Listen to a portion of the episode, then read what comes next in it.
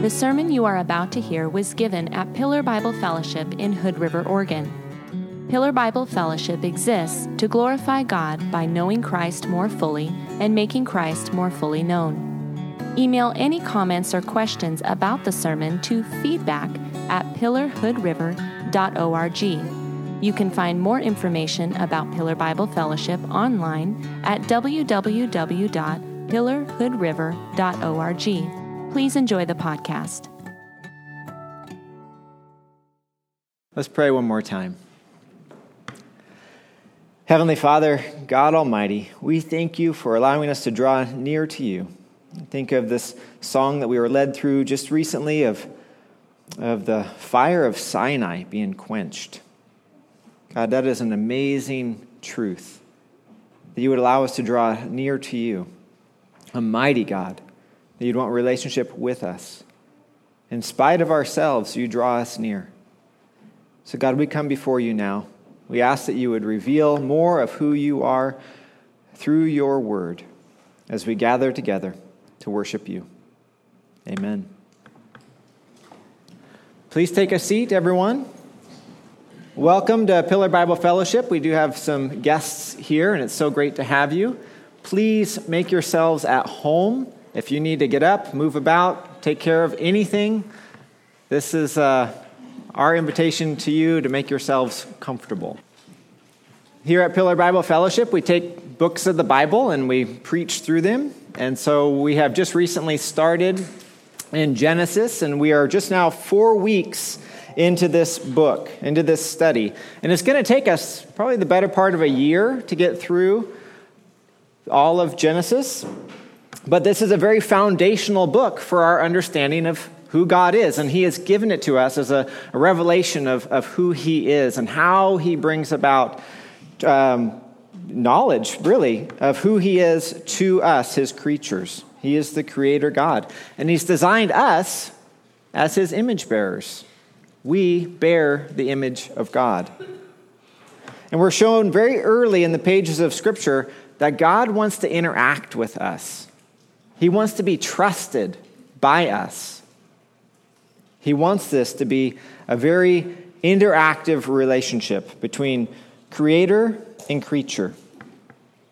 And in the two chapters, we've, we've, the first two chapters of the book we've covered so far, we see how good everything was that God made.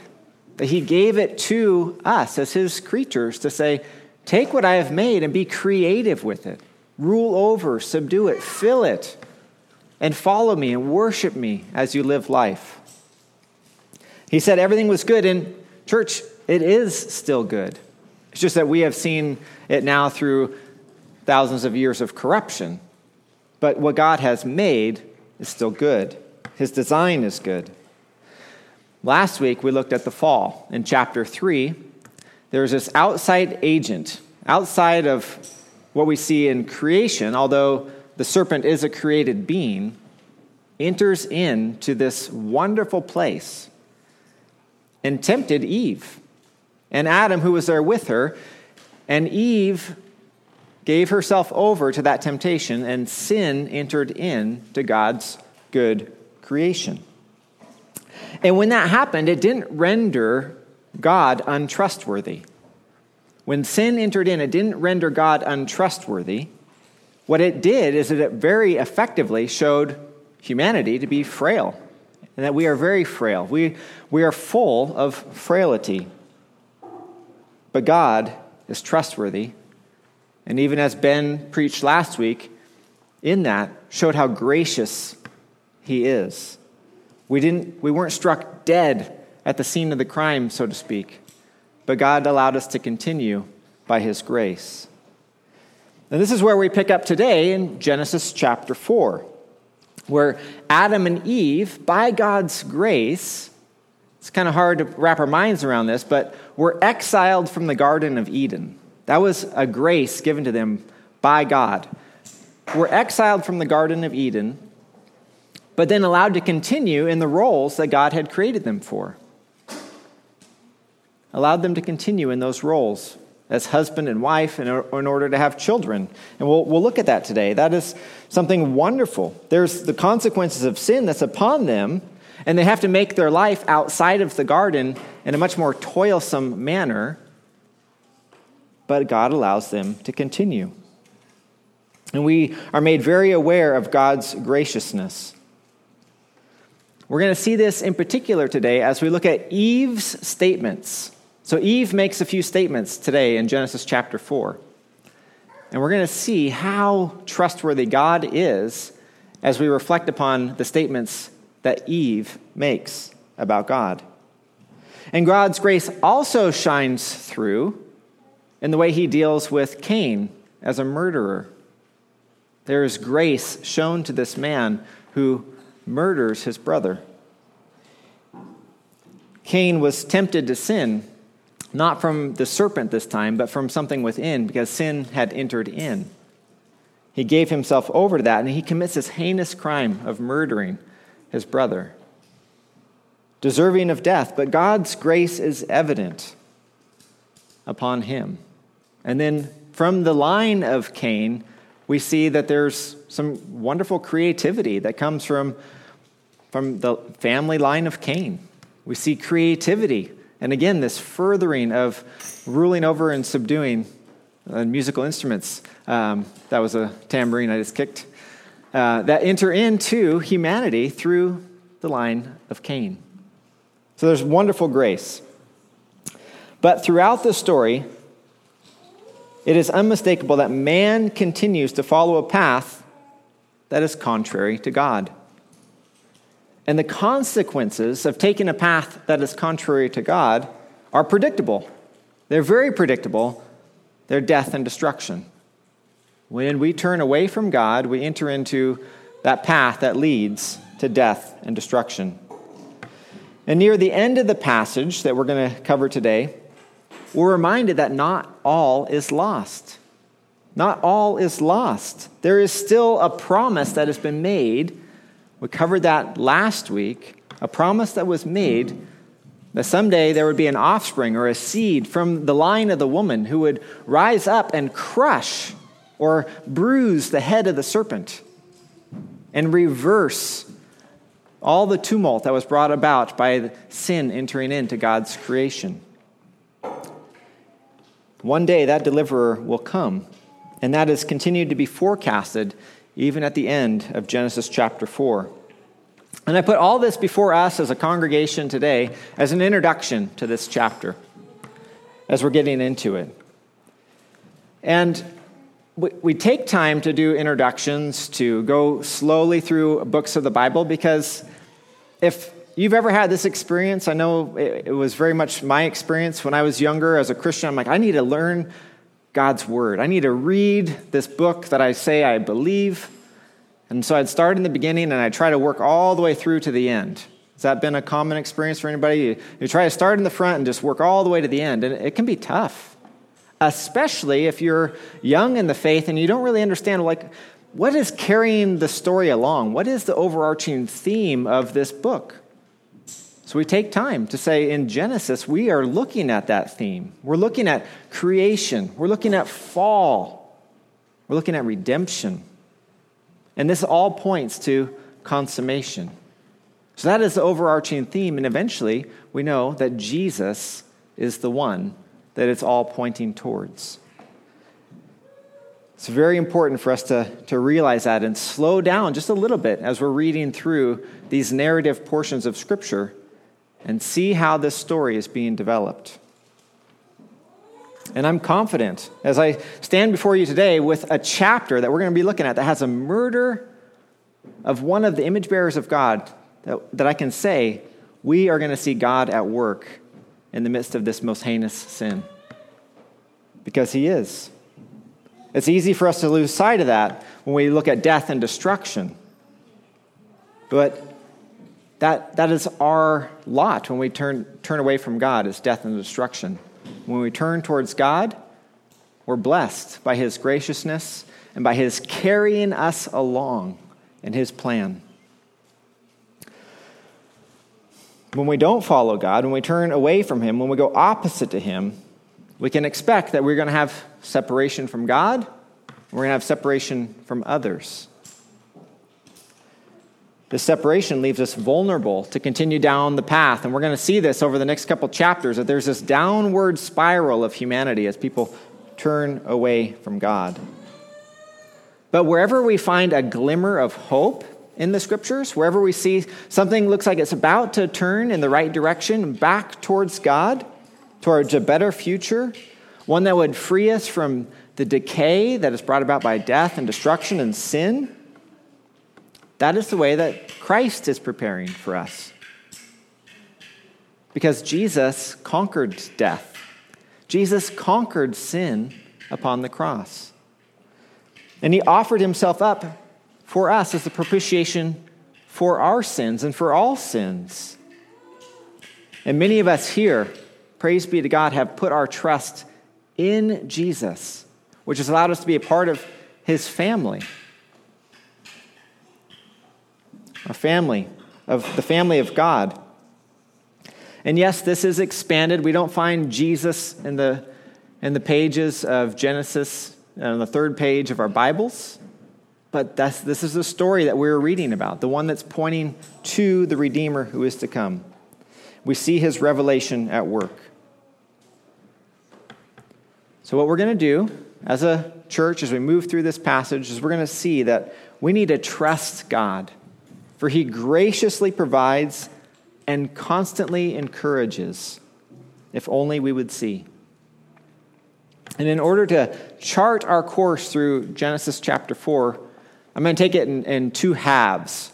But I'm not going to split it down the middle like verses 1 through 13 and then 14 through 26. It's going to be two parallel paths that we're going to watch as we go through here. Okay? We're going to see the continuation of the fall. That's the first portion that we're going to cover, the continuation of the fall.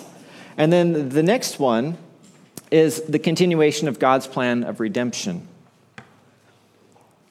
And throughout this journey that we take together, we're going to learn how to trust God as He graciously provides and constantly encourages.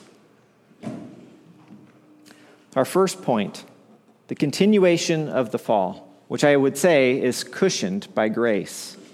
There's a continuation of the fall, but we're going to see grace abound. As Ben read, we start out this chapter with the birth of children. And although we're looking at the continuation of the fall, we begin here with this grace that's given to, by God to Adam and Eve. They're given an opportunity to continue in the roles that God has placed on humanity of, of husband and wife, and then, as we're going to see today, father and mother. They're allowed to be fruitful and to multiply. And they're allowed to rule over and subdue the earth. So, once again, the first two verses. Now, Adam knew his wife, Eve, or Eve his wife, and she conceived and bore Cain, saying, I have gotten a man with the help of the Lord. And again, she bore his brother Abel. Now, Abel was a keeper of the sheep, and Cain was a worker of the ground. This is the first instance in creation that children arrive on the scene. Just think about that for a moment. The first ever. Eve would have experienced the very first pregnancy. We talked about this at the elders' meeting. Just you know, the very first one. No, no one to talk to about, well, what, what, what should I expect? When Nicholas was born down in Arizona, that hospital had almost 50 births a day in that hospital. Here in Hood River, sometimes we've been there and there's been like two a day. She was the very first one. It's pretty remarkable. It's, again, God giving that gift to this family that they could continue in what was promised to them to being fruitful and multiply. And we know from last week, with new life was going to come pain. We think of the pain of childbirth, and we tend to focus on that physical pain. But right away, when I mention the name of Cain and Abel, that should remind us that there is a whole new, new level of pain that has entered into humanity. Because it's widely known that Cain murdered his brother. He murdered his brother. So that was a pain of separation that then all of a sudden just spilled across the landscape of this brand new earth that God had created. Eve would have felt this pain in a way that is undescribable. We could, we could spend weeks and months probably trying to dive into what does it feel like to be a mother who had two sons and one murdered the other. That's a pain that we don't know how to really comprehend. But it's a pain that she carried with her for the rest of her life. Some of our pain in life is like that. We can't fully describe it. We endure it, and it hurts. For Eve, one of her sons took the life of another, and he was removed. The one that was remaining, Cain is, he removed himself from the protection of his household, from living nearby his mother and his father. And he goes off and he goes wandering. And, and we see from the text that he also turns himself away from the presence of the Lord. This is all pain that would have been felt by the parents. As that just settles in on, on you as parents, I think you can picture and feel the weight of what that pain would be like. Not fully, hopefully, but it's there. And this began because Cain wanted to seize autonomy. He wanted to seize his own autonomy. He wanted to be the one that defined how he interacted with God and with others. This seizing of autonomy is at the very beginning, very uh, start of where we depart from following God. When a person decides that they will not trust God, but will rather trust themselves, they immediately put up a barrier. As soon as they say, I'm not going to trust God, I'm going to just trust myself, this barrier goes up. Even last week, we saw that this doesn't stop God. Know, this barrier that goes up doesn't stop God from being gracious towards us, and it doesn't stop God from being gracious to Cain. It doesn't even stop God from pursuing us. And we're going to see that very much the same today. Remember last week he called out to the man, Where are you? God pursued these sinners. He wanted them to engage with him. And we see this again here. In verse 6, it says, Cain is angry, and his face has fallen. The Lord said to Cain, Why are you angry? Why has your face fallen? What Cain or what God is doing is he is engaging with Cain. He's going to this man who is who is in a bad place. He's on the verge of sinning, and God is going to him. God is taking time to work with this man who is struggling. And he tells him in verse 7 If you do well, will you not be accepted? And if you do, if you do not do well, sin is crouching at the door. Its desire is for you, but you must r- rule over it. This is such a striking parallel to the Genesis 3 account we covered last week. Eve was being talked to by the serpent. But here, this week, it's not the serpent, as I mentioned in the introduction, it's internal now. Sin has entered into humanity, and, is, and Cain is being tempted from within. Paul writes about this in Romans 5:12 when he says, Therefore, just as sin came into the world through one man, and death through sin, so death spread to all men because all sinned. The Lord is being so gracious to Cain, warning him of sin. And this hearers of God's word, this is the very first time sin is mentioned in the Bible. God mentions it, He names it. He says, This is sin. Sin is crouching at the door. Sin is a term that we hear often, and sometimes it's helpful to define it again. It's a missing of the mark. There's a mark that has been set that we are to aim for, and when we miss the mark, that is sin. When we miss God's mark. And He does that. And God uses the term, but then He animates it to make it more realistic for Cain to understand what's going on here. He, he, he gives it this this picture of like a, a predator about ready to pounce upon prey. And he warns Cain if you open the door, this is what's just outside the door. This thing that's about to get you. You must rule over it. You have an option. You have a choice, Cain. The Lord is being so gracious here. But Cain, he cannot do this. He cannot withhold himself from falling.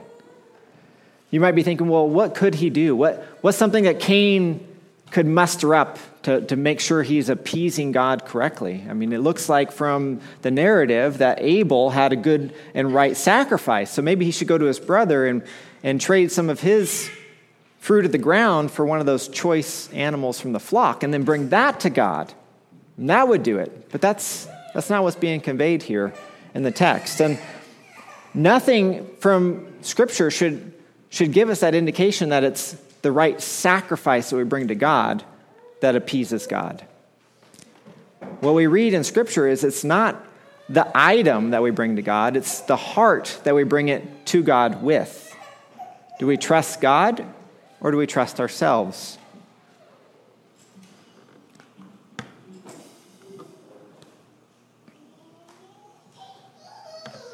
This is something that we find that faces us all the time. Do we trust God? Do we trust ourselves? Oftentimes, when we will not humble ourselves before God, the alternative then is to double down and say, Well, I have to trust myself even more. What I am doing must be correct, and I'm not going to follow God's way. This is a heart issue that is a hardened heart. We read about that in Scripture. It's a seizing of our autonomy and trusting that we can do it on our own. And it boils down to a lack of obedience to God. Samuel rebukes Saul for doing something like this. I'm not going to have time to develop the whole story, but in, in 1 Samuel 15 22, Saul was commanded to get rid of a bunch of spoil and the men kept a bunch of the spoil. And so there's these sheep bleeding, and Samuel says, What is the sound I hear? And Saul gives this explanation of, Oh, these are for a sacrifice, even though God had said not to do this. And so what, what Samuel says is, Has the Lord as great delight in burnt offerings and sacrifices as in obeying the voice of the Lord? Behold, to obey is better than sacrifice, and to listen than the fat of rams. So, if we look at these two brothers, we look at Cain and Abel, we can see that Abel, from the text, truly wanted to worship God. He wanted to worship God in spirit and in truth. And somehow, Cain was just going through the external motions. He was just carrying out the ritual, bringing an offering before the Lord. So I again ask, well, what could Cain have done differently? What should Cain have done in this case when the Lord says, be careful? He should have confessed. He should have admitted to the Lord that he was angry, that he was jealous, that he, he doesn't want to be a tiller of the ground or whatever it was that was causing him to be in this state of, of anguish. He needed to bring that before the Lord because it was putting him on the verge of sin with his anger. It was putting him right there on the verge of sin. Recently, we went through Ephesians where Paul writes, Be angry, which happens, it's a passive, be angry and do not sin, and active. We are to be active in not sinning in Ephesians 4:26. So it is here with Cain as well. He's given this option. And it can be with us. We have a choice. Anger will rush upon us like a wave. But how will we respond to that is a choice. Instead of heeding God's warning, Cain takes the next step. He opens the door and he finds out what's outside the door. He fails to listen to God. He shows that he doesn't trust God. And this is how seizing of our own autonomy works. And what happens next is he takes these matters into his own hands. Cain, after being confronted by God, and in a gracious manner, he conspires to kill his brother. Cain knows what he's going to do, he knows what he has in mind, and he sets the plan into motion. His plan is to murder Abel. But, church, this does not bring about the peace that he has envisioned in his mind. And, and sin never does. Sin never delivers on its promises, it never can. It never fully de- develop, de- delivers on its promises. In James 1, verse 15, it says, Then desire, when it has conceived, gives birth to sin. And sin, when it is fully grown, brings forth death. No one would want death, but that's what happens when we go down the path of sin. But God, so gracious, all through the Bible, we see God is gracious. We see over and over again that God provides this gracious, outstretched hand to sinners. And so we see that again here in the story. Cain murders Abel. He's deserving of death, and God reaches out to him. God extends an invitation to Cain to come and to confess what he's done and to turn from his wicked ways. God inquires of Cain. He seeks this confession. And instead, Cain seeks his autonomy even with a firmer grip, more tenacity. Although he should, he deserves to be struck down for killing his brother because of the blood that he spilled. God chooses to preserve Cain's life. God greatly increases his hardship but he chooses to preserve his life. So, because of the original sin, the, the earth is now cursed, and it's going to be harder for man to, to make a living from the earth. Now we see that God curses Cain. And Cain was a tiller of the earth, he, he brought his livelihood up from the earth.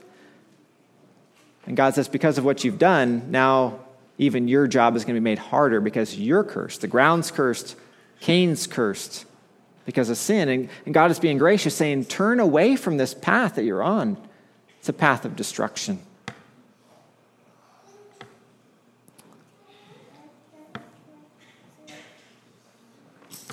God is also gracious to Cain by putting a mark upon him, a seal. He puts this indication upon Cain that he is not to be damaged. He is not to be, um, vengeance is not to be taken against him. We see this in verse 11. Cain is concerned for his life. I think it's verse 11. And now you're cursed from the ground, which has opened its mouth to receive your brother's blood from your hand. And then the curse comes. And then Cain complains to God in verse 13 My punishment is greater than I can bear. Because you've driven me today away from the ground and from your face, I shall be hidden. I shall be a fugitive and a wonder of the earth. That's what God said, that he's going to be a fugitive and a wonder of the earth. And he says, Whoever finds me will kill me. He adds this Whoever finds me is going to kill me. And the Lord says, Not so. Because if anyone kills Cain, vengeance shall be taken on him sevenfold.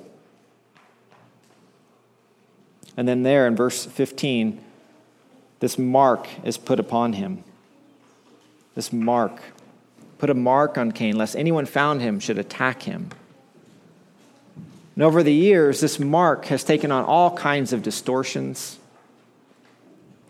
Even leading to the abuse of fellow image bearers. As elders, we discuss this, and we reject any, any distortion of this mark that's put on Cain as a license to bring abuse upon another image bearer. It doesn't, it's not there. That's not what this is for. What we see instead from God's word is this is a grace bestowed upon Cain, a protection upon him, that he is going to be preserved. His life is going to be preserved, yes, in hardship. But all through his life, he's going to be reminded that God is providing protection for him, that he might turn from his wicked ways and once again rejoin and be a part of what God has called him to be, to repent and to turn back. He is deserving of death, but God saves him from that. But even in such a grace, Cain refuses all such opportunities that God gives him, and instead he, he turns away from the presence of the Lord. He turns away.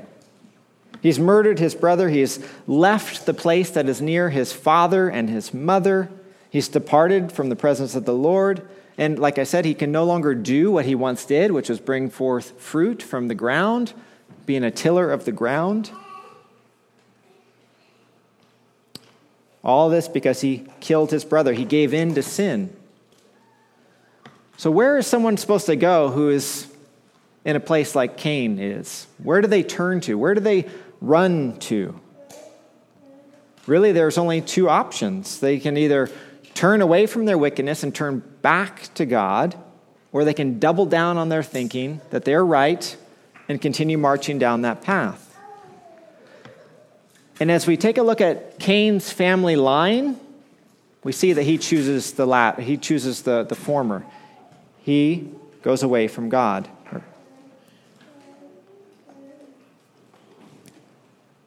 But God's grace does not depart.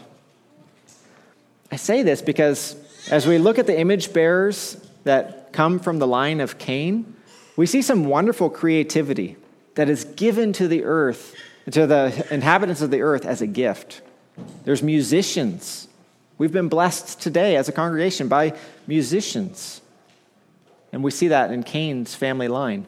Workers of metal, bronze and iron, metalwork. That's a great benefit to all of earth once again from the line of Cain. And then the use of rangelands. So if you can take an animal and you can turn a desert or a wilderness into something productive by moving those animals around, that is quite the technology. And so the inhabitants of tents, the dwellers in tents that, that watch over livestock, again, a gift upon humanity from the line of Cain. But I think it's rather obvious from the examples given to us in Scripture that we also see this downward spiral in this line that follows in the line of Cain. A downward spiral of moving away from God and away from a meaningful relationship with the Lord. We can just take Lamech, this one character that there's some time spent on in the text, and we can say, well, what's happening with Lamech? What is this highlighting for us from God's word about this path that Cain goes upon? Well, we see that he exalts in the killing of a young man, even a boy. That's what the Hebrew word yalad means. It's a young lad or a boy. Lamech celebrates this. He also celebrates the redefinition of marriage. Earlier on in Genesis, we see it's, it's one man and one woman.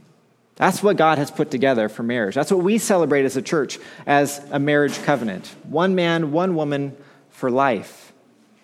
Lamech, he redefines marriage. He takes two women, he multiplies wives for the first time in Scripture.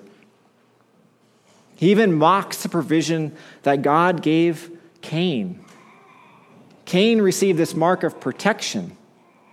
Lamech mocks that. After he kills a man, he says, How much more am I able to do what I'm doing? Because I killed because I was wounded. I'm justified He distorts. This is, this is what's happening. He mocks God. All along, church, there are two paths going on, two parallel tracks. Right now, we're, we're looking through this one where there's a continuation of the fall, cushioned by grace. But a parallel path that's occurring is the continuation of God's plan of redemption. So I just want to put just a, a quick point of comparison between the line of Cain and the line that comes from Seth that we're going to look at here eh, briefly. Is there another Seth in the audience? So if you take the, the family lines and you line them up side by side, you have Lamech, so he's this descendant. Uh, we have all these names. And then you take the descendants of Seth and you line them up, and you get to Enoch. I know we, we read about Enoch today, but there's another Enoch from the line of Seth, and he's, he's a special character. It says that he walked with God and was not because God took him. So, not too many people in Scripture do we read about that walked that closely with God that God just said, you know what, it's time for you to just come on up. You're going to be with me forever. So, if you put Enoch, this man who walked with God, his generation, you know who his, who his neighbor would have been if he would have gone to the next city over? Lamech. Okay, so those are the two family lines. Those are the two tracks that we're following along in this sermon today. We have one that is, that is the fall, and one is the plan of redemption. And you can see it even in the family lines of how that's being played out very starkly. And I've walked us through this picture because we can see and that, that track that goes to, to the fall, just how devastating it is. How devastating it is. I'm going to give you the steps that are taken by Cain and his descendants, just in a, in a lineup as maybe a help to say, like, okay, well, what does this look like in a, in a few, in a list? So it begins with seizing autonomy, beginning by not trusting God. That's the first step, which means the person fails to listen to God. They don't listen to God. That's step number two. And then that leads to taking matters into their own hands. They're going to get, get a hold of this and they're going to do it on their own. That's step number three. Then they make no effort to return to God. Step four. This brings about a warped view of reality. If you don't turn back to God, you start making things up to fit your own narrative of what's going on. And then we see a redefinition of, of good and evil. No longer is what God calls good, good, but it's all mixed up and jumbled. The next step is they want to be anywhere but in the presence of God anywhere but in the presence of God because they've gone so far down this path, they don't want to be faced with truth. And God represents truth. And then lastly, they inevitably end up attacking the design of the family. They have to because God is the one that designed it. So they have to turn against that even.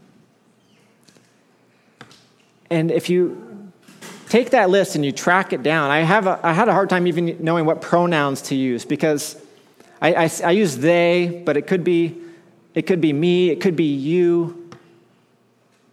And we know people that are on this track. And another thing that marks them is how reactionary they are. They're not following along God's plan, they're like dropped into a pinball machine and just kind of bouncing all over the place, not knowing where to be grounded. That's what we see in the life of Cain and his descendants. So when we see someone on that continuum, if we find ourselves on that continuum, cry out to God. He's there. All through this, there was this grace that I was trying to show so carefully that God was ready the whole time to say, just turn to me. Just come back, Cain. I'm ready to receive you. Of course, when you're on that path, the consequences of sin mount. Life is very difficult. But that doesn't make God farther away. Now we got to shift our attention to the continuation of God's plan of redemption. We're going to leave that, that place where there was a continuation of the fall, and we're going to look to the continuation of God's plan of redemption. This is the other picture that we see in Genesis chapter 4. And we cannot miss this. This is, this is the most important part about Genesis chapter 4. Is we, we don't miss that God has a plan that He's moving forward for our redemption. And He's revealing more about that plan in the Scripture. So we're going to look specifically back to a section we covered last week just to show how this is developing. I'm going to read Genesis 3, and you can read along. It's just a page back, maybe, or the same page on your Bibles. Genesis 3, verses 14 through 16. This is the Lord speaking. The Lord God said to the serpent, Because you have done this, cursed are you above all livestock and above all the beasts of the field. On your belly you shall go, and dust you shall eat all the days of your life. I will put enmity between you and the woman, and between your offspring and her offspring. He shall bruise your head, and you shall bruise his heel. To the woman, he said, I will surely multiply your pain in childbearing. In pain you shall bring forth children. Your desire shall be for your husband, and he shall rule over you. So we, we cover that once again because in Genesis chapter 3, as Ben stated last week, we have the proto euangelion. And I'll have to talk to the Latin folks to see if I got that right. But the proto euangelion, which is Latin for the first gospel, the first time we see the gospel jump out at us from the pages of Scripture, when we carefully read it, we see that there. It's the start of God's redemption story. God begins to reveal that there is a hope for a better future even though sin has come in, there's going to be redemption brought about by one that comes from the offspring or the seed of the woman. And that this one that comes in is going to undo all the corrupt influences of sin.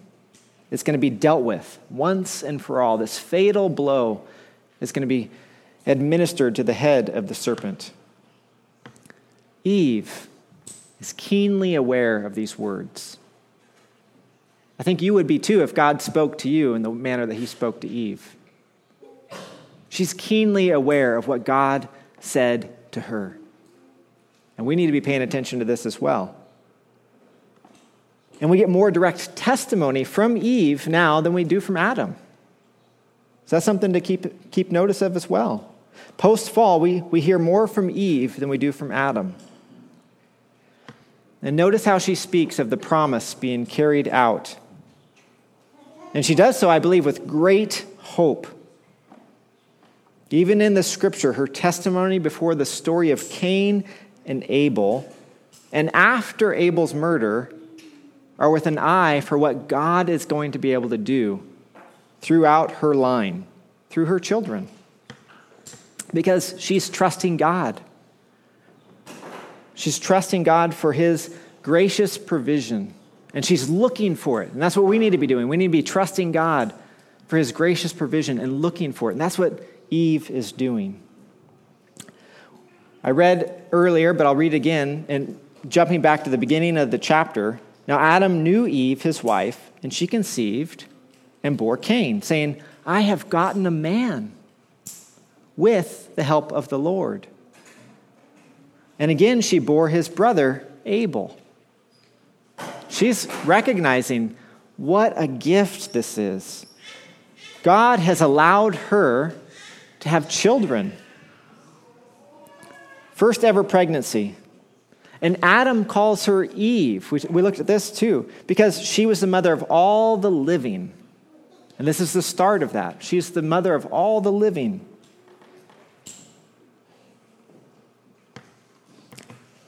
And she doesn't presume upon the Lord. She trusts him to do this. and she credits him with giving new life through her.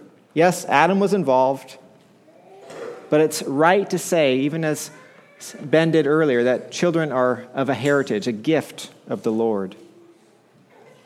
And Eve, she, she bears these sons expectantly, knowing that a better future is to come because God promised it. The better future will come because God promised it. She therefore grieves beyond what we can see from the text. For not only does she tragically lose Abel, but again, she loses Cain to his wayward way. And we don't see it here, but she's got to be thinking of the promise that was made to her. And now Abel is out of the running, he's killed. Cain seems to be out of the running because he's a murderer and he's turned away from the presence of the Lord.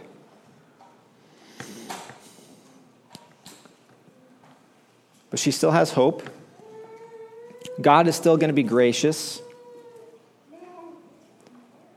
God is obviously involved in their life, which is amazing to me if you think about it. That even Cain isn't surprised that God's talking to him. At least we don't get that in the, in the text. So, this is a family that wants to follow the Lord and trust that He's got a plan for them. And Eve is not one to give up on the Lord. For after the story of Cain's family line that we took some time to work through, we get to Genesis chapter 4, verse 25. We come back to Adam and Eve and we say, well, what's going on with Adam and Eve? So we, we rush through the history of the line of Cain. Now we come back. And it, it says here that Adam knew his wife again, and she bore a son and called his name Seth. For she said, God has appointed for me another offspring instead of Abel, for Cain killed him.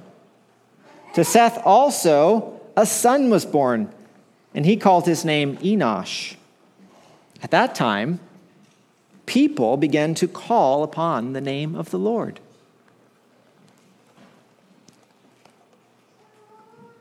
I am blessed, I have been as I've been studying this, by these, these statements that, that are made by Eve. She says, God has appointed for me another offspring. Now, there's this, this hopefulness in that statement, this trusting in God that He is carrying, carrying through with His plan for redemption.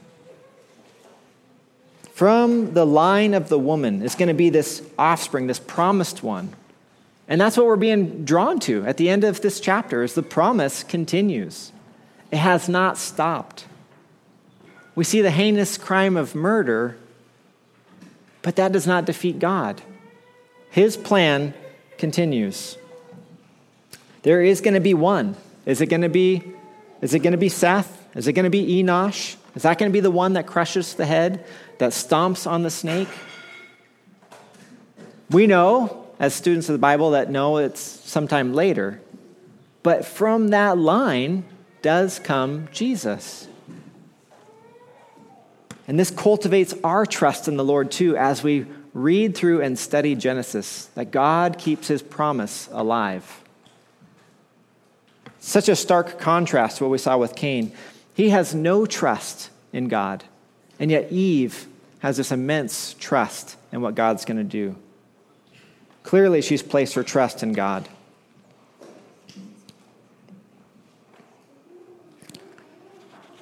I already noted Enoch comes from the line of Seth, but we also get to Noah, and we're going to study him here in the near future. But he's like a type of savior in a way. He's, he walks with God as well, he's seen as righteous, and then God carries out his plan of redemption, saving a remnant through Noah. These are all things we're going to see in Genesis and that we are beginning to see. God is faithful. And so, here, as we've been looking, we have two possibilities in the text. We have one's the continuation of the fall, and the other is the continuation of God's plan of redemption. I'd like to draw this out a little further to where we, we know ultimately all of this points. In the earlier pages of Scripture, we don't get it as clearly as in the later pages of Scripture, But this is building up to where we know the ultimate story is going. It's going to Jesus Christ. It's going to Christ. All along the way, we're left thinking, well, what did the people of the time think? So we have Enoch, who everyone probably knew, like, this guy, he's tight with God. Is he the one? Is he going to be the one that does what was promised? A few generations later, because Enoch gets taken away, is Noah. Now it seems like the whole world's corrupt, so I don't know if anyone's asking this question anymore. But could Noah be the one? If we were one of Noah's sons and we knew the prophecies, if we knew what was being spoken of, would we have said, Is Noah going to do this? Is this it? Is it time to defeat Satan? But that's not how God carries out his plan. It's continued on. It's continued on. God does not usher in his plan of redemption early in the pages of history. He doesn't usher in his plan of redemption until the fullness of time. We have this inheritance, church, of redemption through Jesus Christ. We, like Eve, put our trust in God, and that His plan is better and far more capable to deal with the hurt and the pain that this world brings upon us than anything we can muster up from within ourselves. And to put this under the banner of Hebrews, where there's this, this contrast between Abel, which we, we hear about as, as righteous blood, and he has a righteous offering, and Christ. Hebrews 12 24, the author writes, Jesus, the mediator of a new covenant, and to the sprinkled blood that speaks better than the word, better word than the blood of Abel. This is our Redeemer. This is the one that has entered in. It's Christ that has done this. All the way through the pages of Scripture, we're looking for how is the plan of redemption going to be carried out? And it leads to Christ. This is the testimony of all of Scripture, and it's very clear. Here in the early pages of Scripture, even in Genesis chapter 4, we get the big arrow pointing to say God is faithful and we can trust him. Trust God, for He graciously provides. We just need to look to see how He's providing for us. Let's pray. Heavenly Father, God Almighty, we give you thanks for this day, for your gracious, gracious way of dealing with us as sinners. Lord, there are uh, many, a multitude of people here today, and the testimonies, I'm sure, range the spectrum but one thing is for sure is that you have done a work, Lord, to draw us near to you, to reveal yourself through the pages of Scripture, to allow us to celebrate life in Christ together this morning. Lord, may we continue in that celebration as we approach the table. We thank you, Heavenly Father, for allowing Eve to have such a, a just a solid hope and trust in you. May we develop similarly our faith and our trust in what you're doing. And when we find ourselves going wayward, when we're in that path of sin, Lord, may we not stay there, but to turn to you and to, to call out to you and know that you are ready to receive us. Lord, we thank you for the truth of your word, and we pray, Heavenly Father, that you would use it this week in our lives as your followers to help us turn away from sin and to turn towards you. It's in Christ's name we pray. Amen. Thank you for listening to this sermon from Pillar Bible Fellowship. Please email any comments or questions about the sermon to feedback at pillarhoodriver.org.